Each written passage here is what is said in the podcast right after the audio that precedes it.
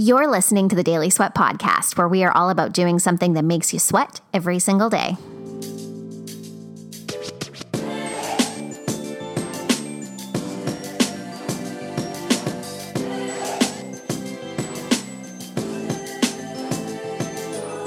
Hello, friends, and welcome back to another episode of the Daily Sweat Podcast. I am so excited to share today's episode with you.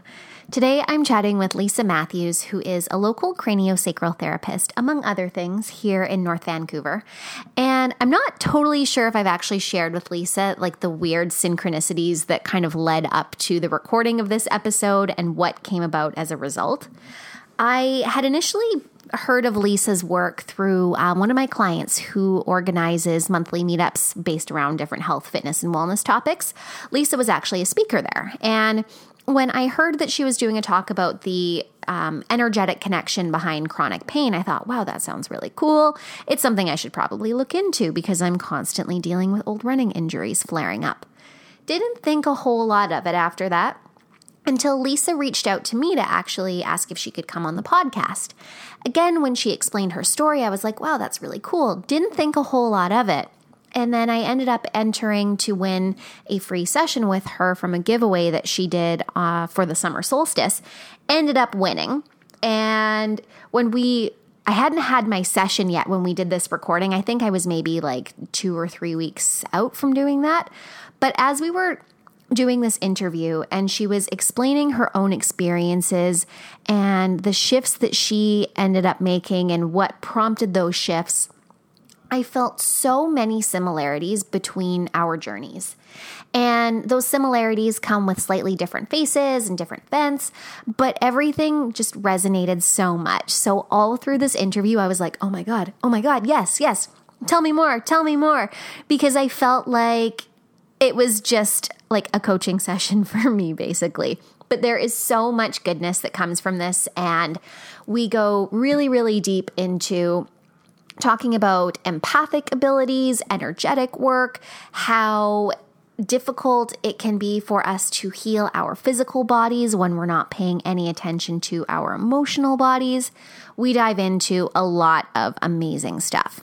And I have now begun my own 12 week healing journey with Lisa doing different types of craniosacral therapy and spirit work. And it is just amazing so far. So I'm really, really excited to share today's episode with you. To give you kind of more of a specific idea of what Lisa does professionally, Lisa is a craniosacral therapist by trade. She's also a nurse, as you will learn. And she weaves a number of medicines together, including spirit work, shamanic practices, flower essences, and crystal medicine. She holds workshops and healing circles to teach others easy to learn practical approaches to heal the physical body, along with the energetic practices to clear, ground, and heal the energetic body. Super cool, right? Well, without further ado, let's dive into the episode.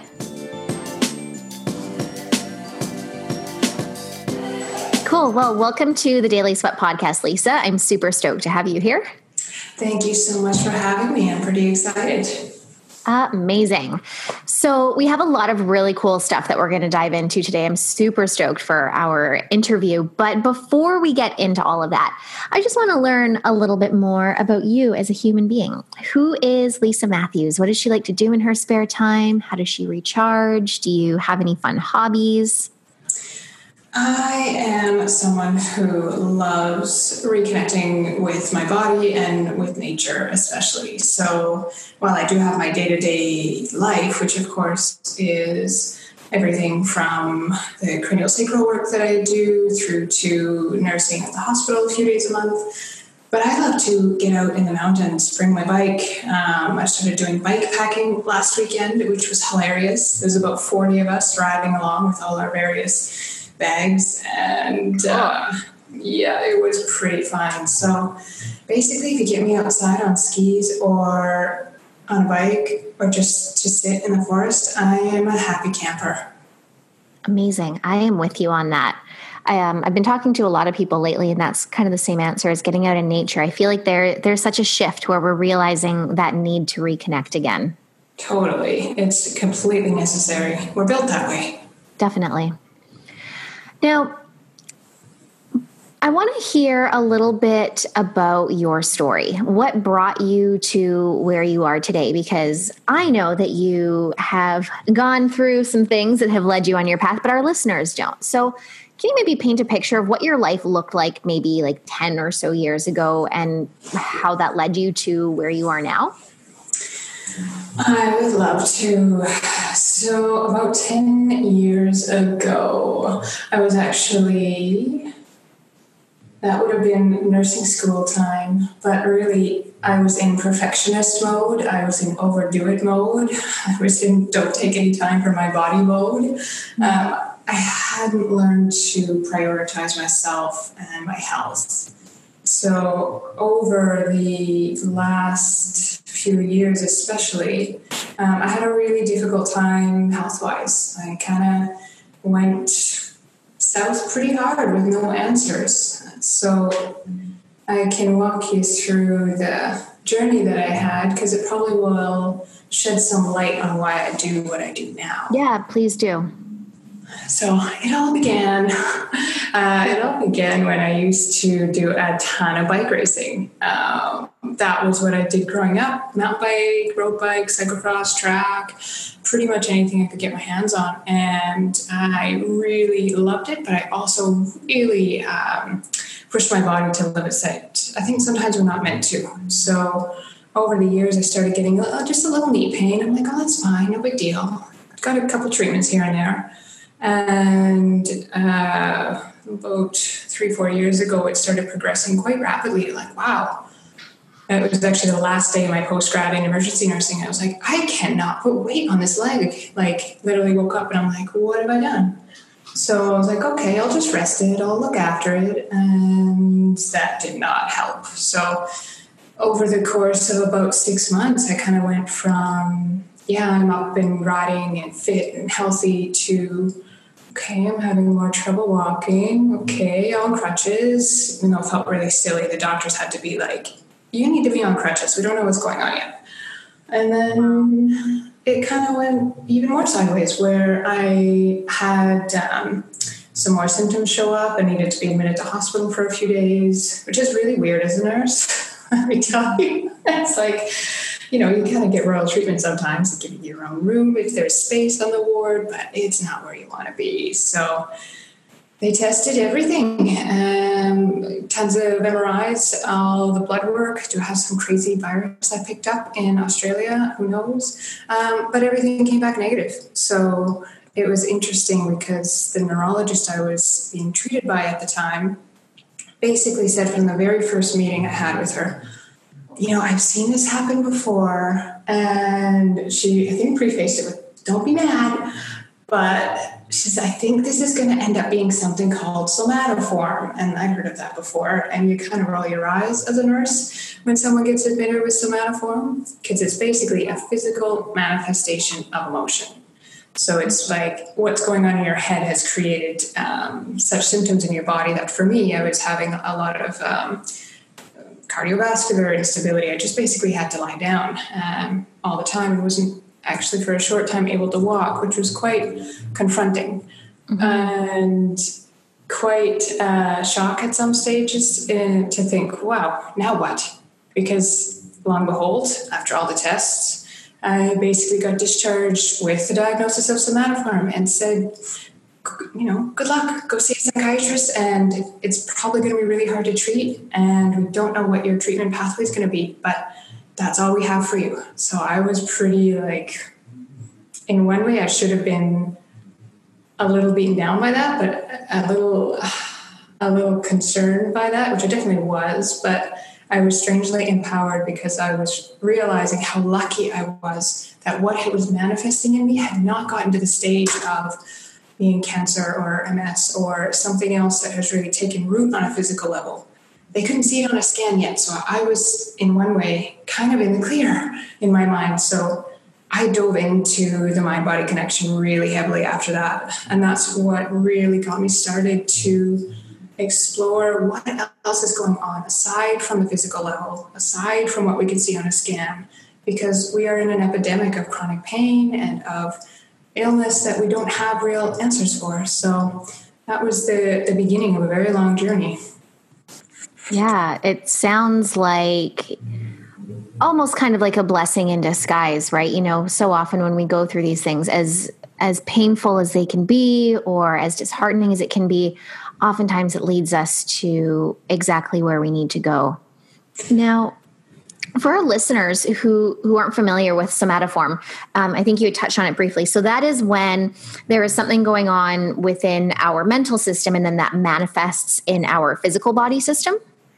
That's the, the definition of it, but they've actually, ironically, um, it's technically a mental disorder, and they have taken it out of the what's called the DSM-5, the Diagnostic and Statistical uh, Book of Medical Disorders. So what they use to diagnose. So it technically doesn't exist anymore in the medical world. Uh, I think they've realized that it's not particularly helpful. It's really much, very much a label.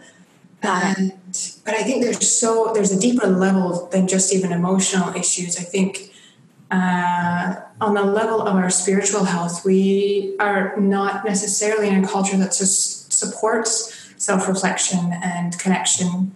I think in Vancouver we're pretty lucky. We got a pretty open minded city, mm-hmm. but that's not always the case because um, there's a little more to my story, which I'll probably be uh, a little briefer on.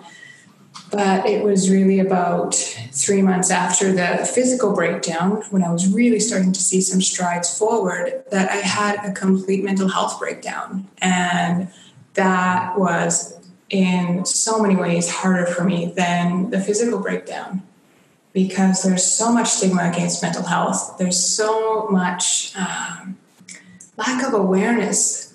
And yet, we really, as a culture, have so many people affected on a spectrum with mental health that we are getting better at supporting it, but I think we're missing a big piece of it um, because it was actually my family doctor, of all people, who I'm completely grateful for. She re diagnosed me as having had a spiritual emergency or a spiritual crisis, which is not really out in the mainstream world right now, and I really look forward to the days that it's more um, more accepted and acknowledged. Because a spiritual crisis is something that I'll explain it this way.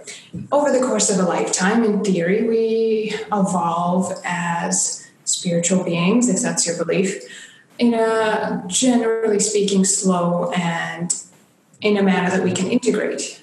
But with a spiritual crisis, it's kind of like you hit the rocket ship button and you have more happening than you can actually hold in your psyche. So it's a pretty tough uh, place to be. Uh, other words for it would be a kundalini opening or a shamanic crisis or a psychic opening or a spiritual awakening that's gone wrong. but there's so many levels to this that I think people are being affected by on in one way or another that there's not a lot of tools yet to work out how to navigate them. So, long story short, there has been some massive changes in every level of my, um, basically every level of my being that has now shifted uh, the way I look at the world and the way I support people in my practice now. Yeah, I can imagine. Um, and this the spiritual emergency um, concept is fascinating. And before we dive into that, I just kind of want to circle back to your experiences a little bit. And you know, what did what did that feel like? Feeling as though you know, with doctors telling you that you were kind of like left to your own devices, you know, go find a psychiatrist um, and see you later kind of thing. Like, what did that feel like to you? There was a definite flare of kind of indignant, like, what are like sort of this who are you to tell me this when it's i understand it's very demanding as a doctor but they don't have time to connect with you as a person uh, on the whole many do an excellent job but so there was a little flare of anger but um, so i briefly touched on this huge forefront uh, feeling came to the forefront of like this is temporary. There was this super strong gut feeling.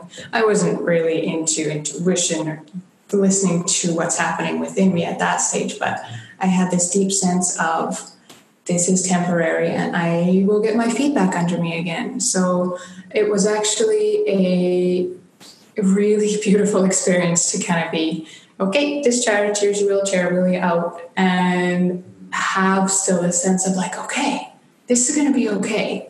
And I think if I hadn't had that unnameable feeling within me, then uh, would have been a lot more difficult. So I'm very grateful for for that showing up.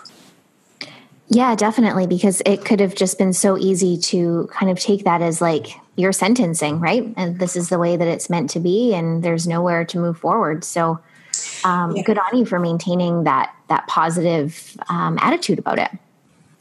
Well, it almost felt like there was no other way to be. Yeah. Like I, I, I fully appreciate the resources I had in life to support me. I had a really supportive um, fiance, I had a really supportive family, and I totally understand when people don't have those. There's a different, you're coming at it from a different angle. So there's, it's, it's a slippery slope. It's easy to fall down. And I had my days of falling down mentally, being like, oh my gosh, this is the worst thing ever. Why is this happening to me? But uh, we're here to learn and, uh, you know, learn quick when you can't do what you want to do. And a lot of us, um, have suffered from these experiences. And, you know, for quite a while afterwards, it was on medical leave for about two years.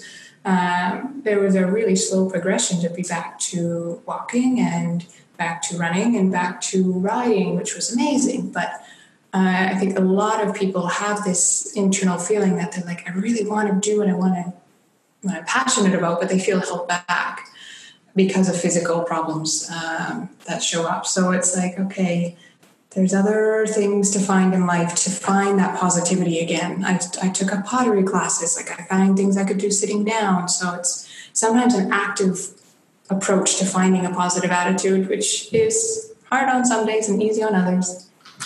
Yeah, I think it's like with anything, you know, there's it it's not all good vibes only kind of thing, right? Like there it's normal to have those ups and downs. Now, you had mentioned that um, after you were discharged and you, you started to look at healing from a different angle. You started to look more at the connection between your mind and your body. What was it that led you to go that route? Did you hear about it from somebody else? Was it like an intuitive hit that led you that way?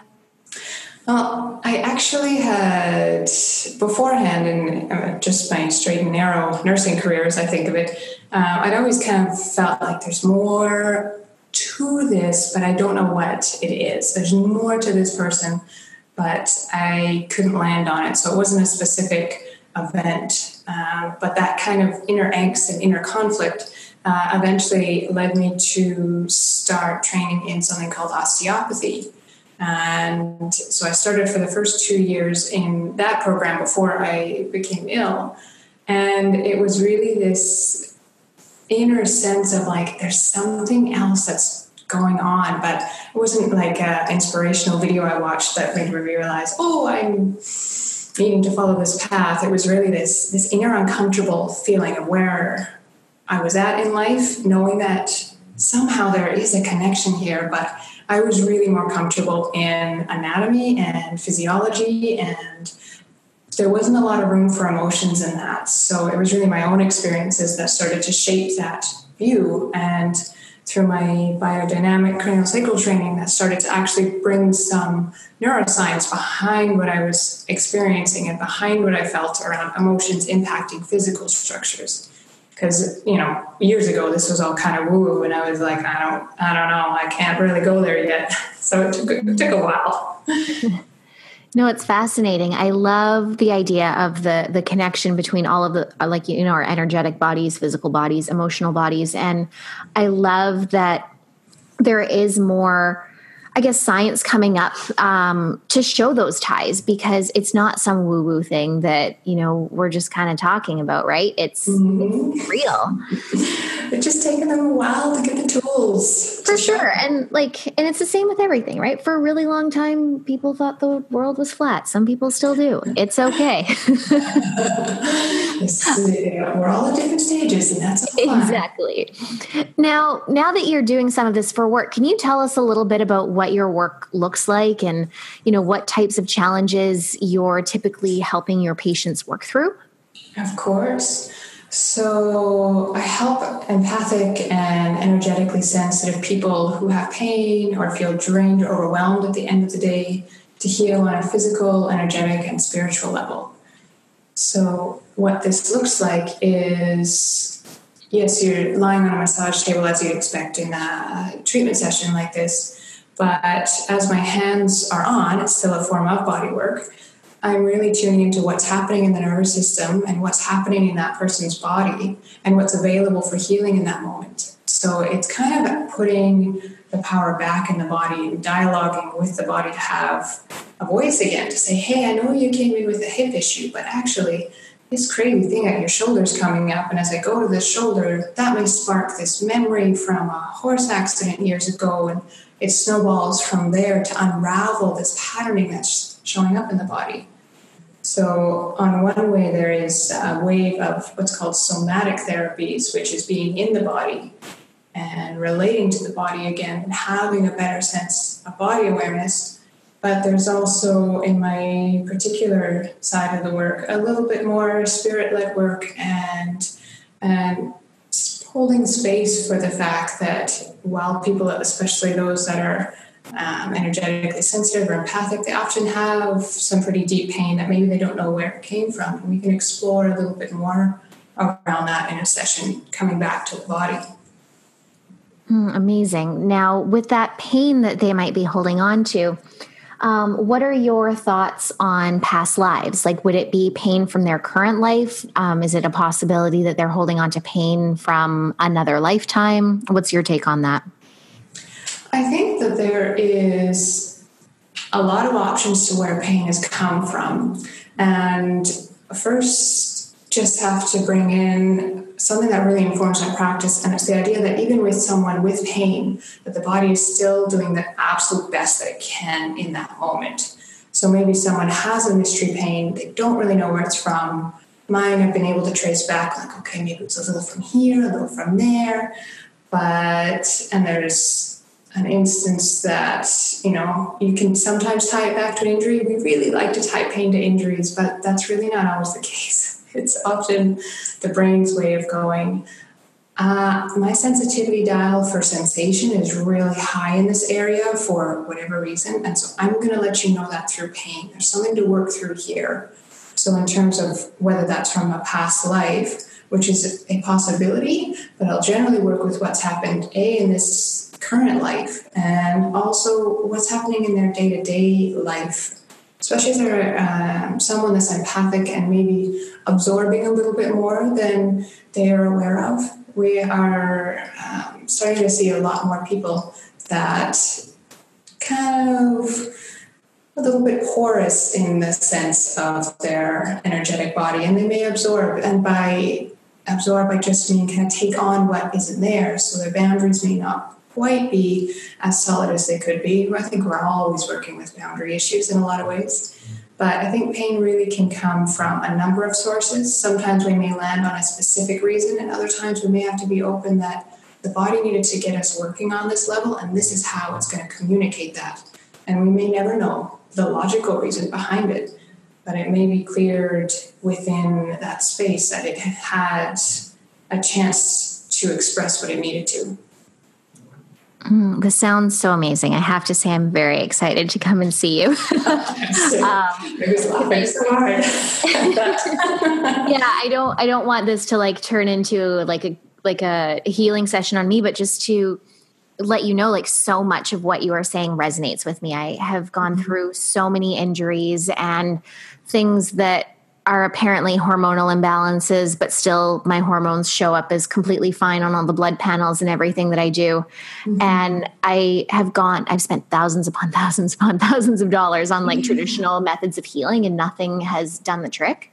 Mm-hmm. Um, and I really do believe that it is something on more of like the energetic or the spiritual level. Mm. And sorry, go ahead. Oh, I was, just going to say continue. oh, um, I was saying to somebody last night, um, even growing up, I was always told how sensitive I was, just in terms of like emotions and feelings and things like that. And I do identify as somebody who is highly empathic. And I have mm-hmm. often wondered if just my tolerance for what I think I should be able to handle, you know, I'm type A person. I'm like, I should be able to do all these things. Oh, yeah. yeah. Which I'm sure that you resonate with. Definitely. Yeah. And, you know, maybe those of us who just are a little bit more sensitive emotionally are also more sensitive energetically and that that's okay. But we also need to find a way to like be able to navigate in the world and do the work that we're here to do and still like feel good while we do it all. Exactly. It's yeah, I resonate with all of the above. yeah, it's um, something that you know, I know the term empath is out there a lot, and I, I, generally tend to say empathic more for the sense that I think there's a huge spectrum. We are all aware of each other's energy in, in some subtle way, mm-hmm. some much more so than others, and and it is really something that is coming more to the forefront now. But my nutshell takeaway on it is the more we are able to, I'll use the, the present I, the more I am able to feel into where my physical body is and energetic body, the more I know what's mine and what is not mine. And the more I learn tools to release what's not mine, the more I can fully inhabit my space that I am here to hold. Amazing. Yeah, I think that's a really important distinction to make. Now, when you have people come to work with you, do you find that you're kind of like the last stop after they've exhausted traditional methods of healing, or, oh. or are um, you kind of the first first line for some people? Oh, I wouldn't say I'm the first line for many. I'm, I'm usually kind of like the last of the last. Yeah you know, it's a mouthful, like biodynamic craniosacral therapy. Like I could break down what each word means. Uh, BCST is a nice way to look at it. But, um, you know, because I work on a level that a lot of people have kind of heard bits and pieces about, but they haven't really either heard of it or they get, and fair enough, they get a little put off by the term. Um, it's like, they'll go first line medical, which I am fully endorsing. Get yourself checked out, see what's going on, get the information, and then act from there. And then there's, you know, there's a whole realm of wonderful alternative modalities from Reiki to acupuncture. Um, and I tend to see people that have kind of gone down that road already, and then they're like, oh, there's another layer because I work with craniosacral as my core modality. That's my core way of getting in touch with the body. But there are a number of other tools I use as well, depending on what suits that person and what is organically showing up in the session. So, yeah, I'm, I'm rarely the first, but it's really amazing and humbling when we have some big shifts with such a gentle therapy. Yeah, that's incredible. Out of all of the tools that you use, do you have any that are a favorite or is it primarily situational? Really say it does come through situationally. I really love when, um, oh man, I would like, oh, I love when this happens and this happens and this happens. So hard to land, but I probably have um, three main other core modalities that may show up, and modalities is totally the wrong word. it's other tools, other areas, other helpers. And, you know, it's taken me a long time to get to the place where I'm more open around my spiritual life and saying that I do spirit work or spirit led work. Because occasionally information will come through to say, hey, actually, maybe we need to talk about this. Maybe we need to explore something else. And that's information that doesn't come from my logical mind and that's been a long journey to develop the relationships with spirit helpers. Mm-hmm. And man, they're, they do some powerful work. So I always want to see where people are at before doing work down that realm because I'm pretty big on full disclosure and consent. Hey, are you interested in working in other realms? Not so much. Okay, great. So far, everybody has been well and truly on board. yeah. But um, I work with something called flower remedies or flower essences as well. And that's something that um, is that familiar to you or something brand new as well? I think that's new. Like I think I maybe heard of it in homeopathy, homeopathy, um, unless it's something different. It's in the same, I guess, family in a way. Okay. It's really just about um, connecting with the essence of a plant and this is really the nuts and bolts is a flower essence has um, properties that help us with more our emotional and psyche healing which is why i really really really really love them. Um, i started using them a number of years ago and because it was a practitioner that used um, put them on his hands and put them on the body and because of what i went through my uh, sense of my body has changed so much. So I could feel like, oh, this is really stuck and not moving. I wonder what he's going to do. And then he'd grab, you know, corn flower essence and put that on his hand and put that on what we are working on. And I'd feel the whole area just melt. And I'm like, what are you working with? Wow. They're very much the energetic imprint of the plant in water. It's not like taking, so essential oils is like the, um, really, really, really potent version of the plant, like stuffed mm-hmm. into oil. Um, and on the exact other end of the spectrum is flower essences, where there is probably 0.00001% of the organic material left in, within the water, but it is um, a quite powerful way to get in touch for. I have different essences for grounding or for womb healing or heart healing, depending on what's going on.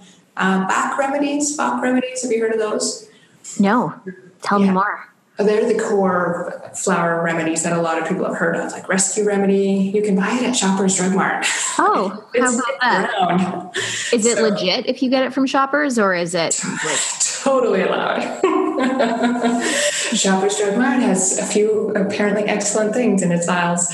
But um, there's something that a few people, like, when I say, oh, you know, rescue remedy in the yellow bottle, and they go, yeah, yeah, oh, I've used that on like, you know, when I feel really stressed out or when I feel like I'm getting really ungrounded, and it just kind of brings you back. Um, kind of a useful tool when I was just getting back to work because I started, I did that nursing um, for a little while when I came back, and that was like, ooh, big helper because they're just, in one way, a really simple way of bringing nature into our body again when we're in the steel and concrete world. So I uh, I really find them a really valuable tool, but something that comes in some sessions and not others. Um, and the last one I work with is stones and crystals, either stones I found on the riverbed that have has something to say, or just not a full crystal layout. That's not really the direction I work in. It's usually like one or two that calls, hey, that this vibration of the stone or whatever reason it's called has come in and it may just be soothing for that person to hold or it may have some actual help to do um, with something that they're struggling with on the body so mm. really it's uh, a bit of a, a weaving the work that i do of I kind of call it the more meat and potatoes. Yes, I'm tracking anatomically what's happening in the body during these shifts, but it's sort of like weaving what we know about anatomy, physiology, and the body with what we know about the spiritual body and the spiritual world as well, and using tools from both. So yeah. that's why I really love my work. I just oh, really I love it, and I haven't even like witnessed it in action. This is amazing. oh, I'm um, excited. Um, as kind of a random side question, do you have any favorite crystals? Hmm.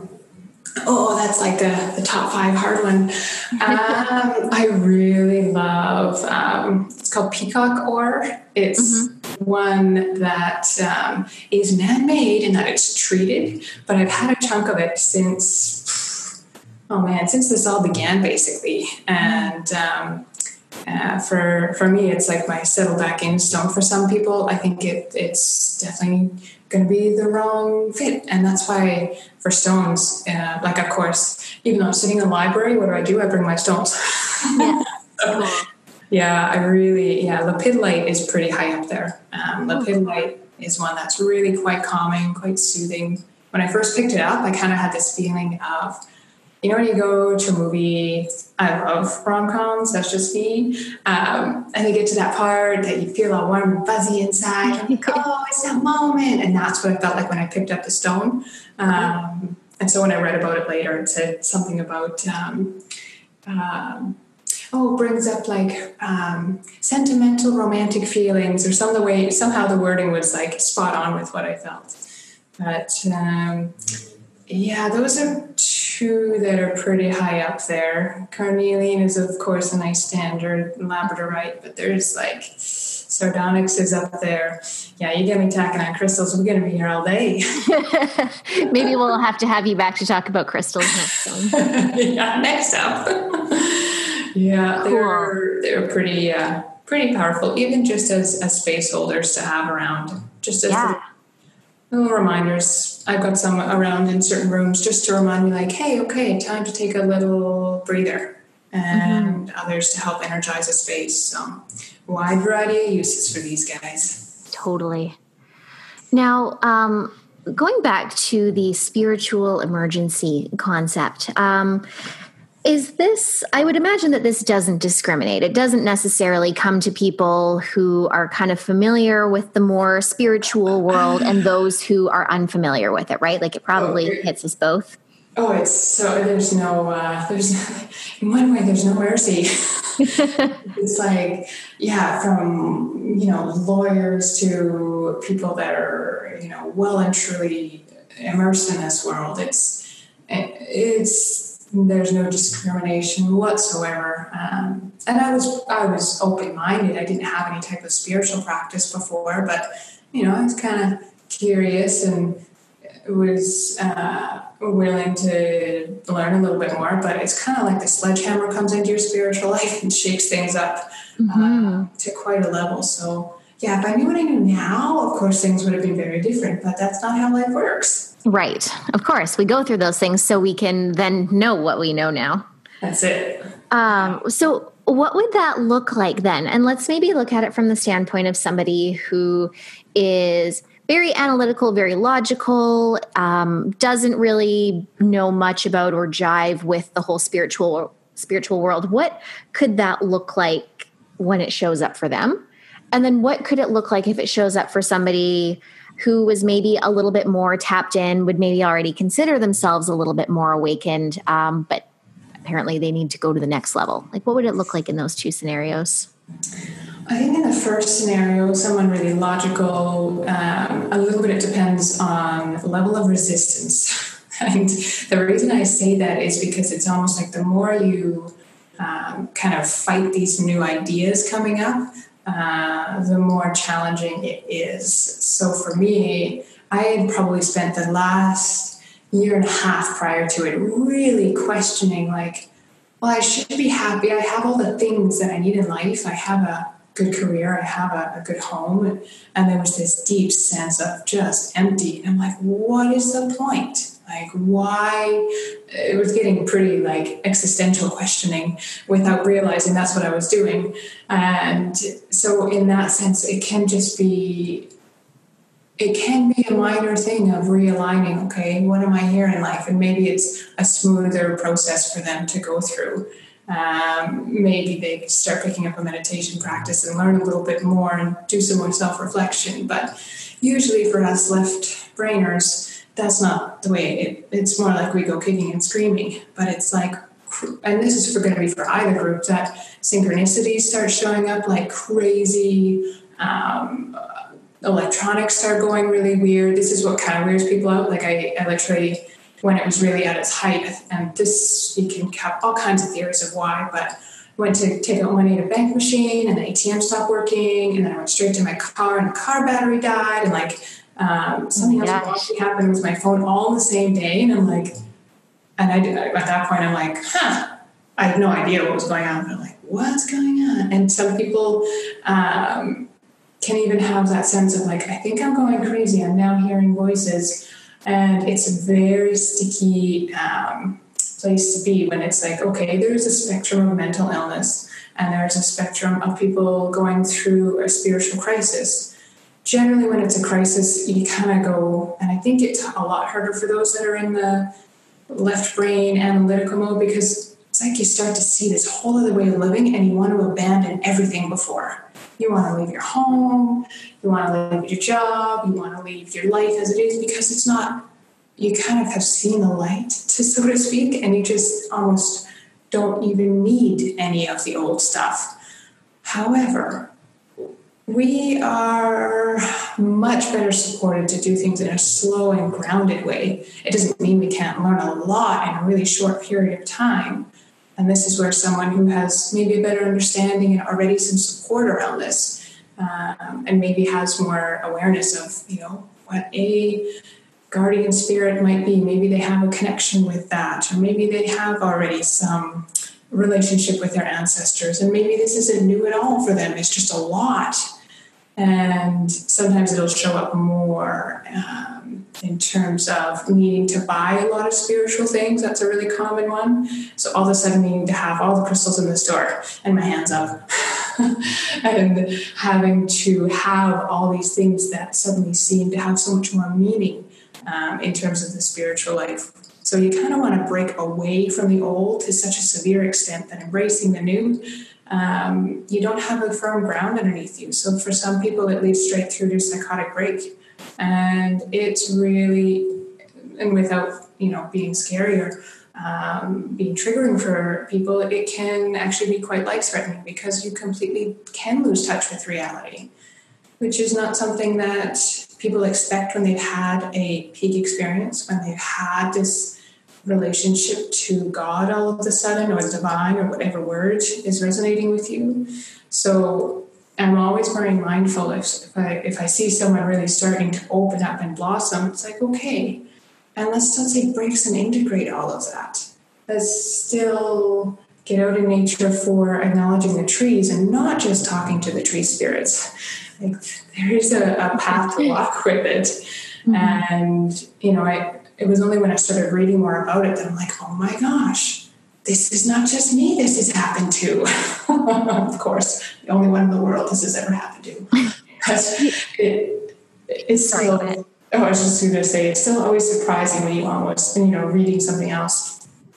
A psychiatrist named Stan Grof, G R O F, he has written extensively on it. So he is like, hands down, one of the ones I highly recommend if people are kind of like wondering, okay, I think I'm going crazy and weird stuff's happening, check out some of his stuff because man, there has been there's a whole other world on it and there's a lot more information out there on it. But taking breaks, like when they used to, and they still do, obviously, but when there was a lot more in terms of um, people being initiated into a, a, spiritual practice, if they saw this happening, they would literally get that person to run 10 miles a day or more just to literally wear off the excess energy that's coursing through them. So, wow. unfortunately for me, that was physically not an option because I was literally on my back in bed and not able to move. So it was sort of this like, eh, now what? But this is all hindsight learning. So yeah, this is something that's been around for years and years and years. We're just putting names to it in the Western world uh, and realizing that this does happen. It can be a beautiful, life-changing experience, and it can destroy where someone is at for a number of years and blast them open energetically. Yeah. So, sounds intense. yeah. and as soon as you mentioned Stan Grof, I realized that I've actually heard of the term spiritual emergency. So I had an experience um, where I was led through holotropic breath work um, yes, a few months ago. Yeah. And when I went through it, I was naturally obsessed with it and needed to look into everything about it. And that's when I was first introduced to his work. And just like you said with the synchronicities, I start listening to podcasts and then they're talking about Stan Grof and podcasts and all these different things. it's funny how things come full circle. Always. Yeah. Now, what are some suggestions that you have for our listeners who are experiencing pain or illness and can't seem to find any answers? Like, what would you recommend that they take as a first step? I think the very first thing is to just shift the power balance from looking for all the answers to outside to just swiveling that little spotlight 180 degrees back to ourselves. And literally starting this sounds too simple but literally starting to take two or three breaks in a day to feel something enjoyable to feel if you're in pain all day long and you are housebound or you are in a challenging situation, maybe where you feel like you physically have to, um, or financially rather have to work, but you're in pain, in physical, mental, emotional, but it's quite wearing to be in pain, and the nervous system learns that. It learns that that is almost like the new balance, a new way to be, except we have to literally consciously come back to finding ways to have an enjoyable experience. We need to retrain the nervous system again. Even if that's looking at cat videos. Like, why do you think there's so many cat accounts on Instagram? like, there's this level of guilt around taking time to a have a break and b enjoy ourselves. In my work, we call it resourcing other work mm-hmm. too. But it's like by doing that on a very simple level, you are increasing your oxytocin hormone. And oxytocin is very much important for bonding and for those feelings of love and happiness that we really need in life. And it's like starting restarting those engines again retrains the nervous system and also allows your brain to realize that not everything is dangerous. Because if your brain thinks like, okay, I'm in pain all the time, everything is bad, that filter is really coming through it as more pain, more suffering. So bringing your power back to yourself and even just asking like what do i like to do and and it's something that's maybe on the more body oriented end so i can give you one or two simple exercises that people can do anytime at home if that's sure. helpful yeah and so first one would just be getting comfortable in whatever position you're in, seated or lying, and just noticing your feet on the floor, the pressure on your feet the same, just one foot feel like it's not quite touching the ground, maybe neither do, maybe both do. And this is about being curious, not about judging, oh my gosh, I'm not grounded. No, no, we're just checking out where the body's at. And then you can take your right hand and bring it to the left side of your rib cage, just placing your hand there. Your left hand is going to go on your right arm. So you're more or less looking like you're giving yourself kind of a hug. And just noticing what happens to your body as you do this. This is going to take some practice for a couple people, and that's okay. For me, I notice my neck and shoulder muscles relax. As that happens, that feeds back to my brain Oh, I'm calming down. Oh, I'm safe. Okay, let's explore some more. So it's showing your very core brain, your subconscious brain, where your lateral boundaries are of your body. Mm-hmm. Your left side, your right side. We kind of forget about our sides. Right. We live kind of and I say this in a non judgmental way, I commonly see, and I have my moments, where I live about one foot in front of my head. Mm-hmm. We're always looking, and our awareness is just in front of where we actually are.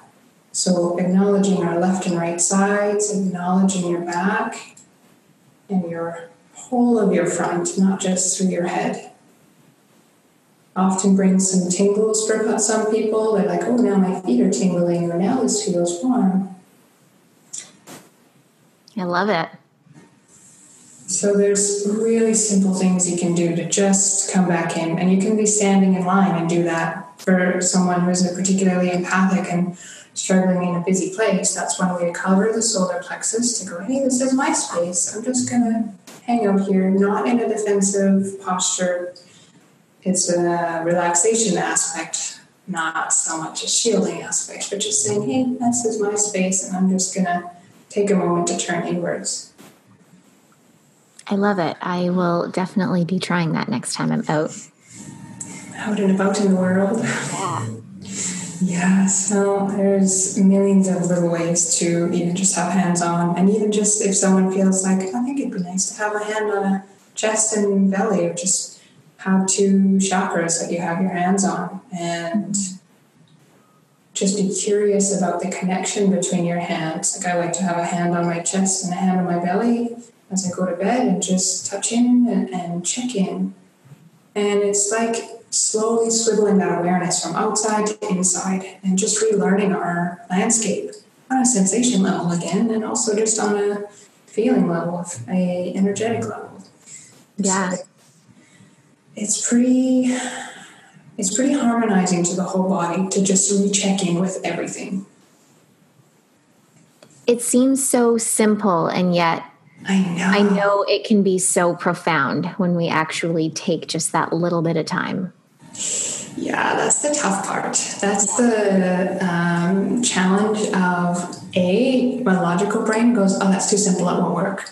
And sometimes it's not about like as someone with pain, it's not about going from I'm in a five out of ten pain down to zero. It's like let's just go down to a three or a four. Let's take the edge off a little bit. Because even that, if you think of a trough, your brain has gotten used to feeling that pain, for example. So that neural groove deepens every time you focus and live in there. And we're unconsciously practicing pain. And that's normal. So we have to consciously practice feeling well again before we can start to really have some big shifts sometimes, especially for the long standing stuck stuff. Yeah, totally. What are some of your favorite resources, whether they're books, podcasts, blogs, anything like that?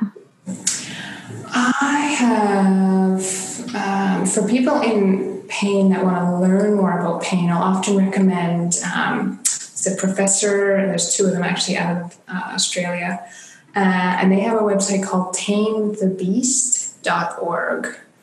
And what that's about is basically the more someone with pain learns about the chronic pain patterning, and this is just like chronic pain neuroscience 101, they make it not scary. It sounds a little like, oh, I don't want to learn that. They have some great resources on there. So, um, Change Pain is also a really good one. Um, some great. Is that a website? Yeah, changepain.com, I think. Okay. Um, .com or .ca. And um, yeah, there's some awesome ones for people that are like, uh, it's just overloading. Like if you're already in pain or if you're already overwhelmed from the day, if you're overwhelmed on an energetic level, that's all a bit too much to go read stuff. My favorite YouTube channel is The Honest Guys. They, Sorry, can you, can you repeat that? Yeah, they, it's called The Honest Guys, as in oh, honesty. Okay. Um, they do a million and one um, guided meditations through to talk down to sleep, through to meet your spiritual guides. They have a large array, but um, I'm a big fan of guided meditation for the fact that we're a little too overwhelmed in a lot of our daily lives. So sometimes learning more is more challenging. So it's like, okay, let's just practice. And you practice yeah. by doing guided meditation. And if the honest guy's voice doesn't work, then just Google around to find a voice that resonates with you. Um, totally. There's no shortage of them on YouTube. Oh I do a lot of them. yeah, it's almost like there's too many. yeah. Um, what else? Um, uh, one thing I haven't really touched on, but I really love the book in general. Um, I haven't touched a lot on the shamanic practice because that's a lot of my personal spiritual practice. So there's a book called Walking in Light okay. by Sandra Ingerman. So just in terms of integrating um, some of the spirituality into everyday life, I really, yeah, I acknowledge her work as, as being really quite useful and quite approachable. Uh, I think I don't want to make spirituality a it's taboo to talk about when you have you know someone with chronic pain and B, I don't want to make it inaccessible. So I like her, her book for like a, a really breakdown. It just breaks down some of the more esoteric concepts um, into cool. what's really going on. So yeah, some some starts anyway. Perfect. And for our listeners, I will be sure to link to those in the show notes so you can go check them out. And last but not least, where can we find you? Tell us where we can find you on social media, where we can find you locally for those of us who are here in Vancouver, if you have programs, courses, anything like that, and give us the goods. For sure. Well, you can definitely find me on Instagram, and my handle is at combination healing craniosacral. That's probably going to be a good one for the show notes. yes, I will put it in there, not to worry. Uh, my website is combinationhealing.ca. And I'm at a lovely clinic called Lonsdale Wellness Studio just at 15th and Lonsdale over in North Vancouver. So I can be found there. But I also do one on one programs with people. I do the hourly uh, comfort session. But for those that really want to dive in, and it's interesting how many people uh, that are already mind, body, soul practitioners that I end up working with, because they already are aware that there's something they need to dive into that's got a bit of meat behind it. So to create more of a container, I have what's called the healing journey. And that is a series of sessions over a few months and they're longer sessions that give us a chance to really dive into some of this stuff. So there's a little more support within that program and a deeper container for healing within it. And my workshops, which I'm super excited about. I have a workshop called Healing the Energy Drain and Overwhelm Tools for Empathic and Energetically Sensitive Souls. So that is coming up in midsummer. Amazing.